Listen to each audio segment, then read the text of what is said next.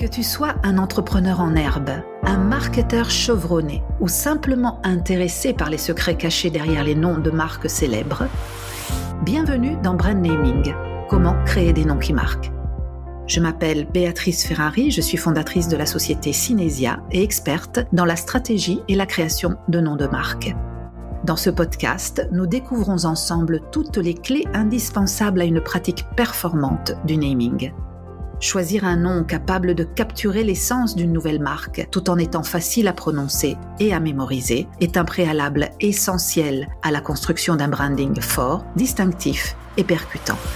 Alors, assieds-toi, détends-toi et laisse-toi guider dans le monde fascinant des noms de marque. Est-ce que tu sais quelle est la fonction du nom de la marque? Est-ce que tu t'es jamais posé cette question? À quoi sert un nom de marque? C'est super intéressant parce que souvent, la réponse qu'on donne n'est pas la bonne. On tend à dire, dans 90% des cas, quand je pose la question, c'est le nom de la marque sert à faire comprendre immédiatement de quoi il s'agit. Qu'est-ce que vend la marque? La réponse euh, la plus commune, c'est une marque, un nom de marque est juste quand on comprend tout de suite de quoi il s'agit. Et eh ben c'est exactement l'opposé. En fait, si tu si tu prononce un, nom de marque, tu as une sensation qui est une sensation physique et qui est souvent euh, liée au son de la marque. Et c'est ce qu'on va essayer de décortiquer un petit peu ensemble aujourd'hui. Alors, euh, pense un petit peu aux noms de marque les plus célèbres ou les. Oui, pense à toutes les marques que tu préfères et aux marques les plus célèbres. Est-ce que tu arrives, est-ce que tu parviens à me citer au moins un nom qui explique exactement quelle est la nature de la marque? Si on pense aux marques les plus célèbres, les marques de plus grande valeur dans le monde, si je dis Amazon, euh, Apple, Kodak, euh, euh, j'en sais rien. Enfin, il y en a énormément. Google. Enfin, ça c'est dans la haute technologie, mais même si je pense à Chanel, si je pense à d'autres noms comme ça, la plupart du temps, on ne sait absolument pas euh, de quoi il s'agit à travers le nom de la marque. Ok? Et hum, ma question c'est est-ce que c'est important donc pour arriver au top, pour être célèbre, pour devenir une marque de référence, d'expliquer à travers le nom? Si tu regardes autour de toi, eh bien les trois quarts des noms, on n'explique pas euh, de quoi il s'agit. Donc allons voir un peu comment ça fonctionne. Ce que je t'invite à faire, c'est un petit exercice en direct comme ça, où tu, tu vas essayer d'explorer. Je te donne deux noms de marques, c'est les, noms que je cite en général dans mes formations, parce qu'ils sont très euh, symptomatiques de comment fonctionnent les sons. Euh, le premier, c'est Xerox. Essaye de, de, de prononcer ce nom Xerox je ne sais pas si tu connais cette marque et c'est même pas essentiel. Et essaye de d'imaginer un petit peu, si tu connais, tu oublies la marque, essaye d'imaginer ce que dit ce nom. Quelle est la signification réelle de ce nom? Comment on arrive à, à explorer un nom et à voir comment ça fonctionne? C'est en, en prononçant le nom et en l'écoutant on a ou des mots euh, proches dans notre propre langue, ou bien des images ou des sensations, souvent qui passent par le physique. Donc des images, des, des sensations de grand, petit, froid, euh, chaud, etc., etc. Donc imagine ce nom Xerox, ça s'écrit X-E-R-O-X. Tu le, tu le, tu le prononces et tu l'écoutes. Oublie la marque, oublie si tu la connais, oublie ce qu'on t'a raconté sur ce nom.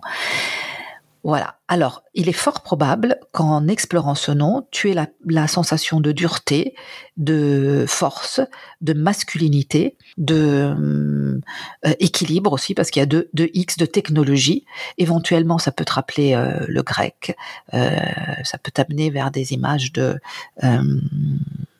d'histoire, d'épopées grecques, etc., de Dieu. Euh, en tout cas, c'est certainement autour de la force, de la dureté et euh, de quelque chose de très incisif. Très peu de personnes connaissent la signification et je vais te la donner.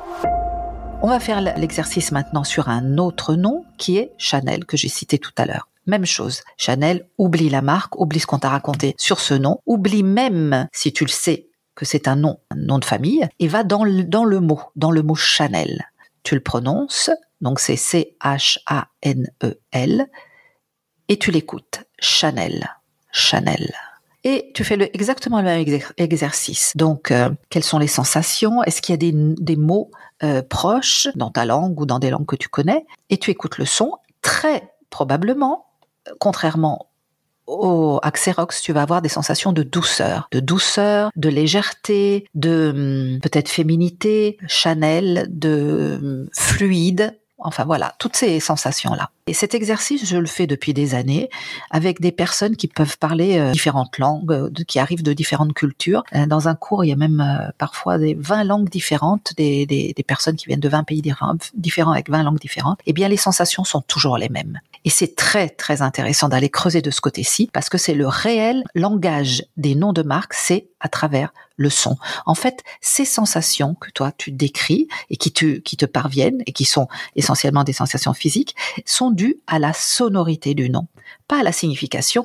Ces deux noms ont une signification réelle, mais ce qui te, ce qui te parvient et ce qui parvient au monde entier, dans tous les pays et dans toutes les langues du monde, c'est ces sensations physiques qui sont dues à des choses très simples. Et là aussi, je, t'invite à faire cet exercice qui sont à travers les sons. Il y a l'alphabet phonétique international qui permet d'aller creuser un petit peu les sons. Et certains sons sont universels. Ça veut dire qu'ils existent dans toutes les langues du monde. Si par exemple, je te dis de prononcer un A, essaye de prononcer un A.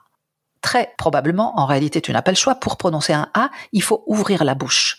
A. Ça t'oblige à ouvrir la bouche. Si tu essayes de prononcer un A en, fermant la bouche, certainement tu n'arrives pas à prononcer un A. Si je fais A, j'ouvre la bouche. Si j'essaye de fermer la bouche, A, si j'ai la bouche fermée, ça va vers le O ou le OU. Donc je ne peux pas faire un A en fermant la bouche.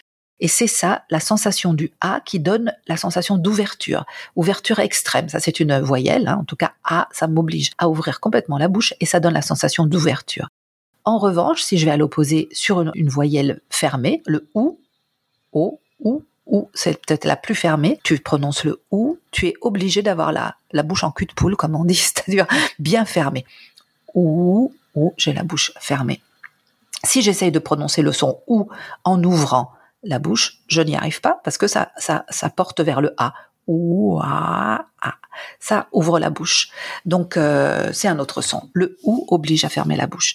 Donc ça, du côté des voyelles, c'est ce que ce qu'on ressent, ouverture, fermeture, et ça n'est jamais positif ou négatif. C'est juste ou pas juste quand on parle de nom de marque, c'est-à-dire cohérent ou pas cohérent. Sur les consonnes, ce qu'on a dans Xerox, on a le son que qui est euh, représenté par un K ou par un C ou par un Q.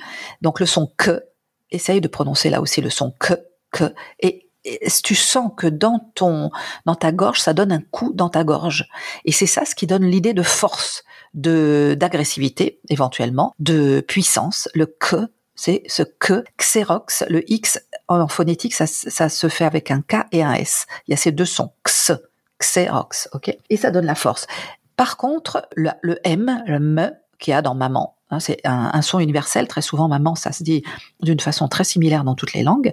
C'est uniquement au niveau des lèvres. M, m, ça te fait bouger les lèvres. Et souvent, c'est associé à la nutrition, à la, l'affection, etc.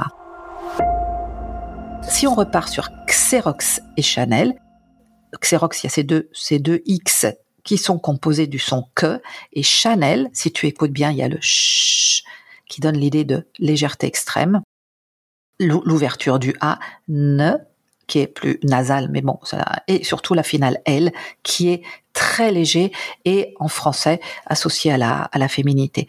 Donc ça, c'est les, deux noms qui sont deux extrêmes de signification au niveau euh, phonétique, mais ce qui est intéressant, c'est que c'est la perception qui arrive au consommateur. Et c'est la perception qui arrive au consommateur quand tu fais des nouveaux noms et que tu dois passer une frontière. Donc, ce qui est intéressant, c'est de savoir que les sons arrivent avant les, les, les, significations des mots et que beaucoup de noms qui ont une signification dans ta langue n'en ont aucune en, si on va imaginer le marché, le marché chinois ou l'Inde, etc., dans des marchés qui peuvent être très intéressants pour euh, l'exportation de ta marque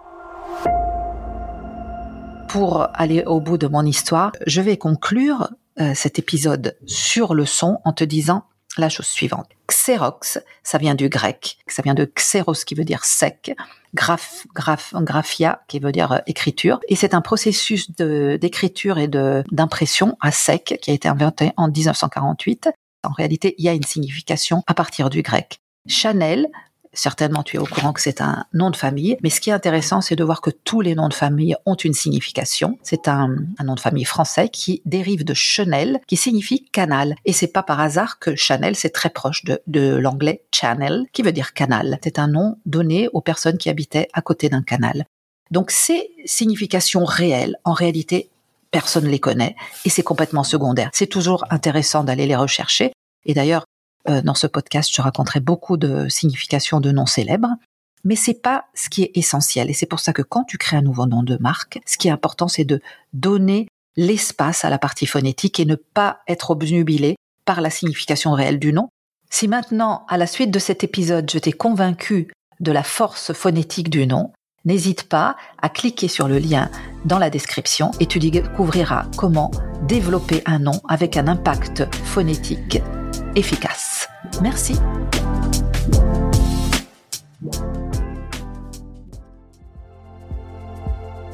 Si tu as des questions ou des commentaires sur cet épisode, n'hésite pas à les partager avec moi sur les réseaux sociaux ou sur notre site web cinesia.com, s n e s i a.com.